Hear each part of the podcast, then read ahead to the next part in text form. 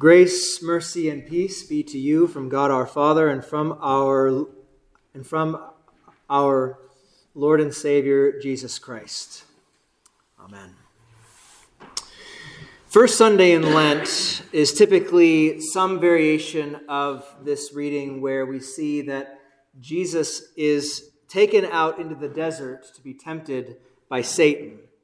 Um, our text for today is Mark 1, verses 9 through 15, I am going to be talking a little bit more about Matthew's account because Matthew kind of fills this out a little bit more about what it is that Satan did, how it is that Satan um, tempted Jesus, and how Jesus thwarted what Satan was trying to do.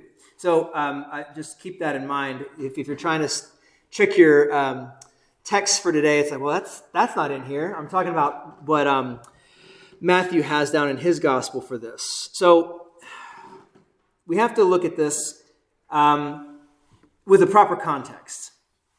And Mark's context helps a lot, and it helps with Matthew's, but Matthew's a little bit longer.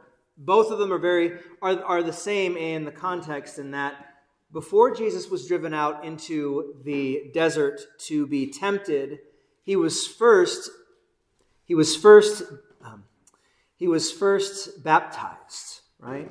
That as soon as he was baptized, and as soon as you see this picture of of of the blessed Trinity, immediately the Spirit drives him out into the wilderness to be tempted.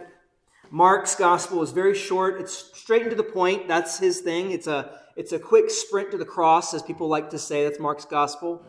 But sometimes it helps to slow down and see exactly what happened. Um, actually, it's, it's, it's interesting. A lot of scholars think that Mark's gospel was the first one that was ever written because it's so brief.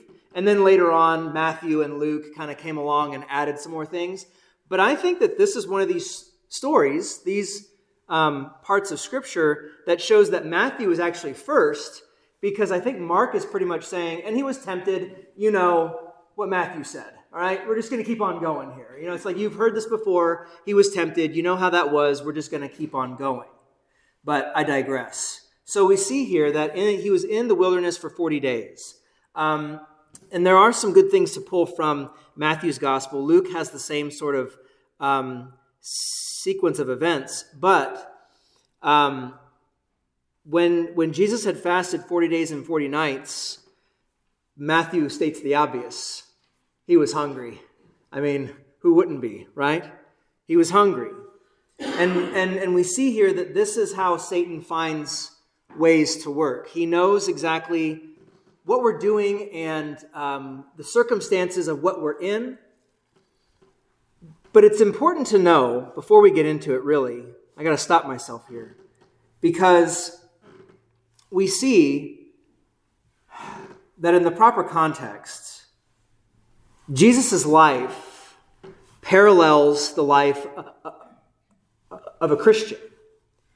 That you see that as soon as Jesus is baptized, he's tempted right? Satan is on his heels. He's coming after him, he's trying to get him.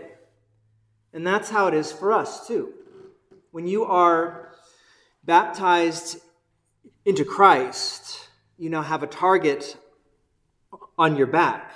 You no longer are a child, you are no longer a child of wrath, but you are now God's child because of his Son who died for you. And Satan wants you back any way he can get you. So we see that when we are baptized, when we are Christians, we may find ourselves in these situations where we say, I don't know, I thought that God loved me. Why is all this stuff happening to me? Why is all this bad things happening to me and to those that I love? Is this some sort of test? Is this some sort of temptation? Why is God doing this? But we know from our uh, text from James today that God tempts no one, right? But when temptation happens, it's because of the desire that is in us. That's where the temptation starts. So, how do we fight this, right? How do we fight Satan? How do we combat him? Well, there are two mistakes we can make, right? With Satan, we can think on one hand, he's just as powerful as God, right? Some people might even kind of um, assume that and just say, well, there's God and then there's Satan, and Satan, you know, he's like the opposite of God almost in every way. And what they imply by that is that he's just as powerful as God. But he's not, right? Satan is not all powerful. He is not all knowing. He is not he is not omnipresent, right? He is not God. He is not as powerful. And yet, we can fall off the other side of the horse and say, well, because he's not as powerful as God, I don't have to really worry about him, right? The bottom line is, is that Satan isn't as powerful as God, but he is more powerful than you, right? That's valuable to hold on to. That Satan knows what he's doing. He's been at this game for thousands of years, all the way from the beginning in the garden, right? Being crafty, saying, Oh, did God really say? Right? He's been a liar for a long time. He's really good at it. And he knows God's word very, very well. He knows it better than you. Probably knows it better than me, right? And I'm a pastor. And the thing is, though, is that we see that Satan uses every trick he can possibly hold on to to try and get us. And he doesn't care. It's like fishing, right? It's like fishing on a line. Do you care which hook that trout grabs? Or do you just care that he grabs whatever hook you put out there? That's how Satan works. He throws everything hoping something will stick. So we see here from Matthew's gospel Jesus is hungry. That's a no brainer. 40 days of fasting, he's hungry. Satan knows this. He's probably been watching and waiting for the end of this to say, now's the right time. Satan is very, very patient. So he comes and he says, If you are the Son of God, command that these stones would become bread. But Jesus answered and said, It is, it is, excuse me, he, he said, um, Jesus answered and said, It is written, Man shall not live by bread alone, but by every word that proceeds from the mouth of God. That's the first one.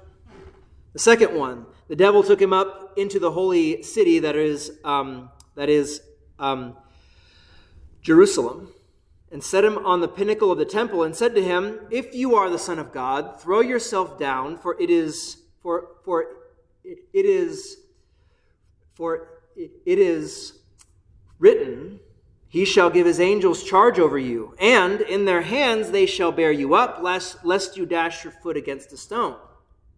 And Jesus said to him, It is written again, You shall not tempt the Lord your God. So then the devil took him up on an exceedingly high mountain and showed him all the kingdoms of, of, of the world and their glory.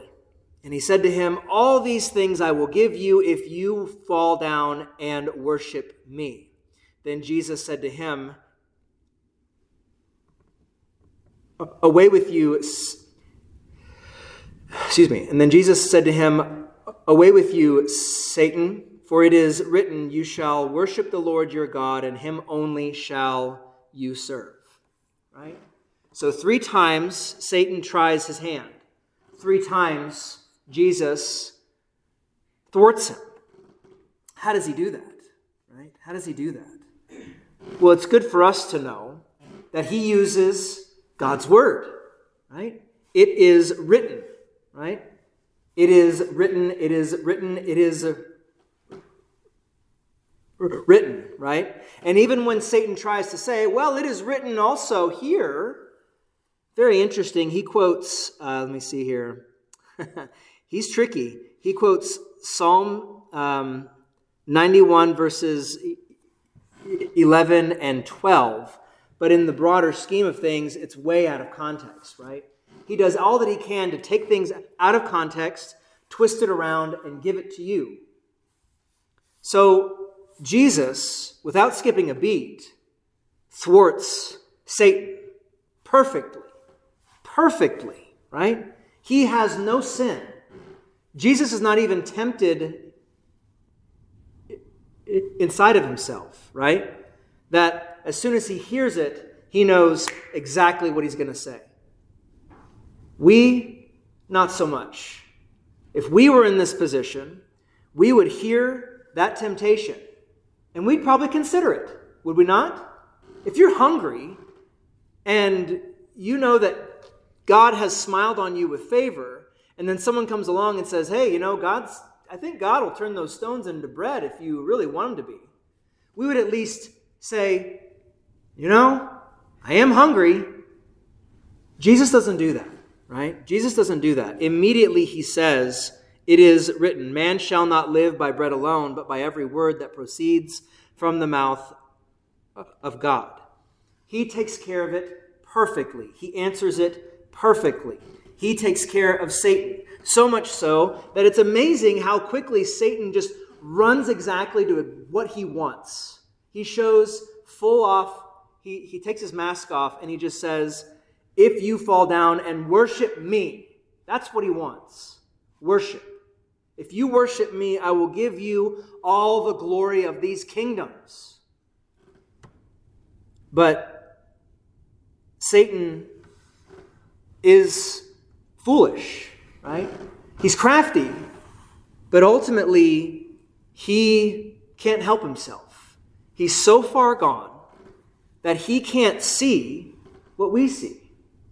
That the true glory of God is not in that which shines and looks magnificent and great. The true glory of God is found in Jesus Christ crucified for, for, for, for your sins. That's where God's glory is shown. That's where it is. Satan is so blind that he can't see it. But we who are, but we who are, are baptized children of God. We who know God's will because of what he tells us in Scripture. Because we don't see Scripture as something that can be twisted for our own gain, right? We see Scripture as the means by which we know that God shows his love for us and his grace and his mercy in Jesus Christ, crucified for our sins. That's what Scripture shows, right? It shows the true nature that God has toward us. Satan uses it so that he can get his way. And that's not right. In fact, he wants his way so bad. It's very interesting. In some ways, God lays down a certain bait for Satan. That in the end, Jesus is crucified and Satan probably could have done something to stop it if he knew what would actually happen. I think he actually knew what would happen if Jesus was crucified. He knew that he would not stay dead.